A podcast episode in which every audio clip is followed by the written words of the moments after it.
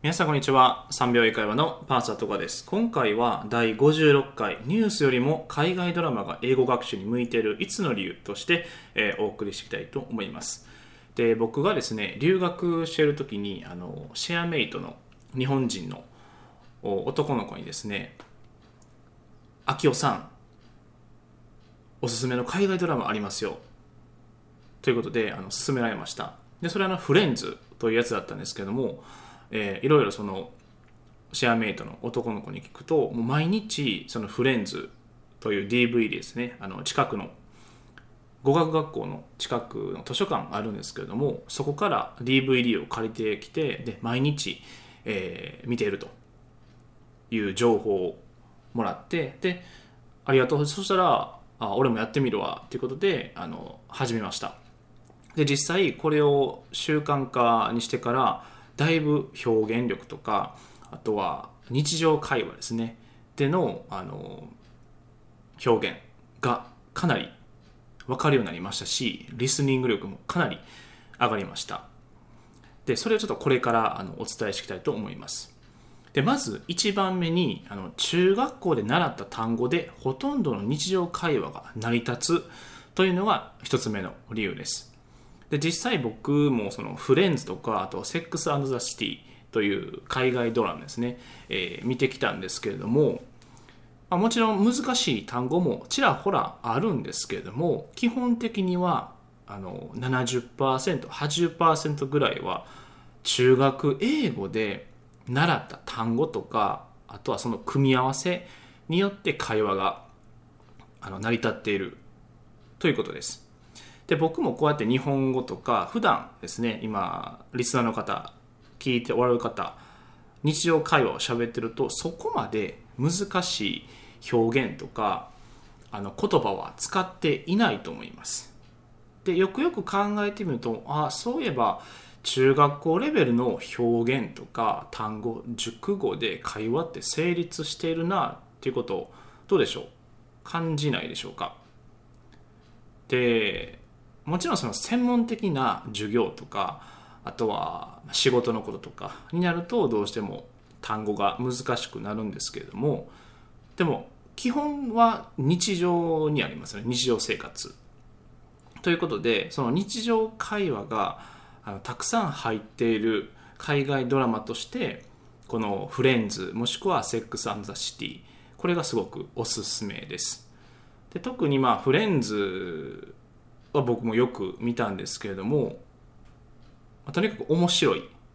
ていうことがありますよね。で面白かったら勝手に見ますしあと1枚につき大体20分から25分ぐらいの短い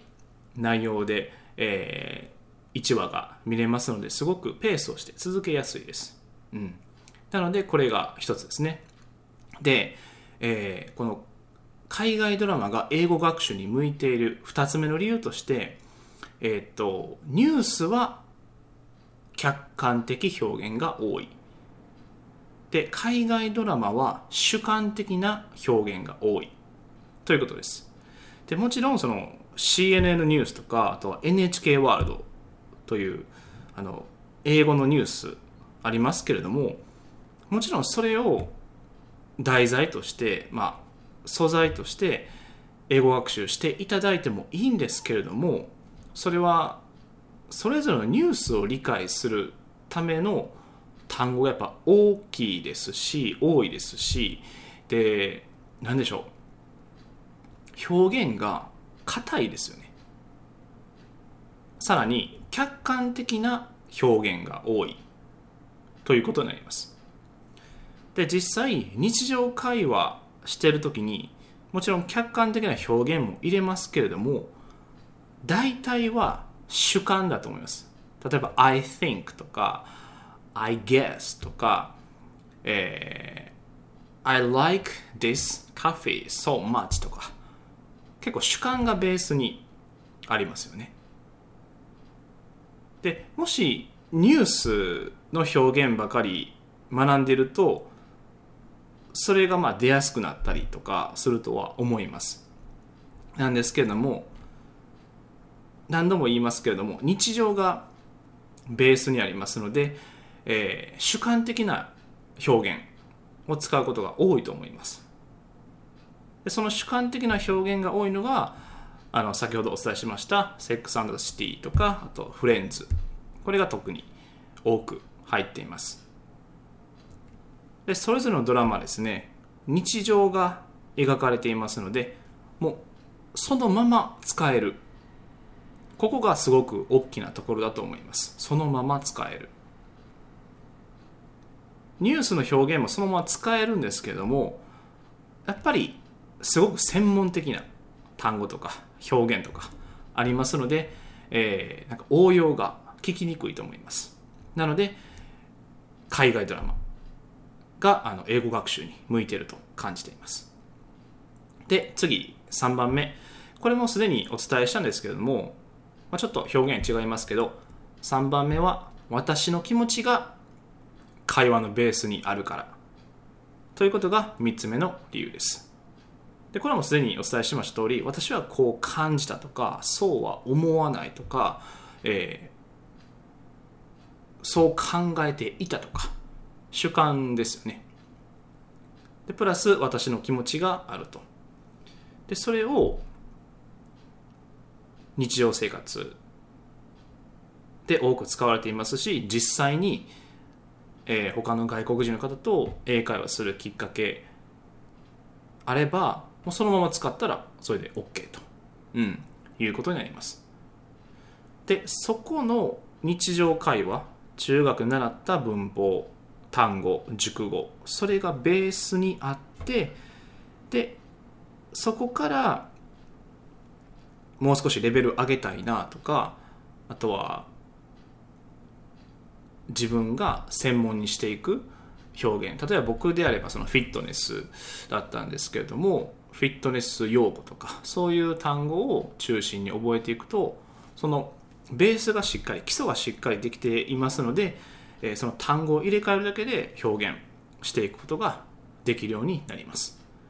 はい、これが3つ目ですね。で、えー、次4番目、えー、私とあなたで起こりうる単語や表現が中心に出てくるからということになります。で、基本的に日常会話ですので、もう愛という、もう私とあなたの中が結構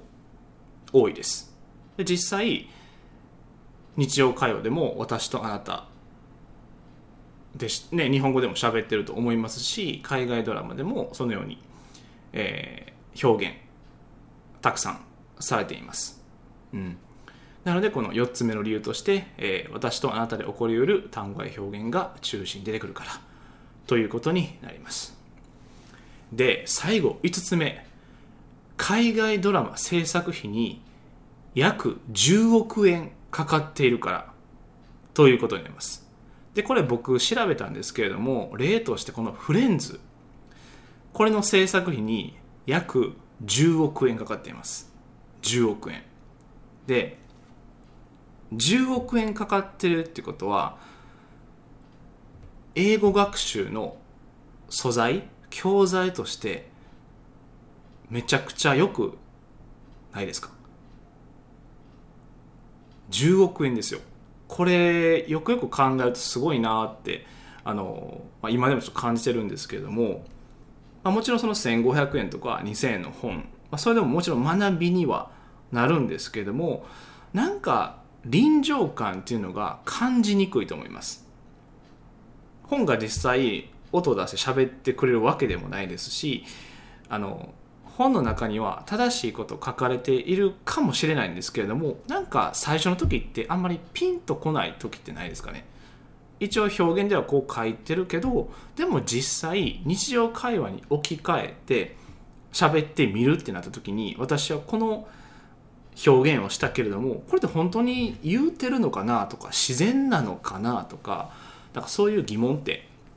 持ったことないでしょうか？でそこからもちろん、まあ、本から英会話フレーズですね。ものにすることはできるんですけどもやっぱり一番臨場感があるのは海外ドラマ。でそこに日常が描かれていること、うん、そこが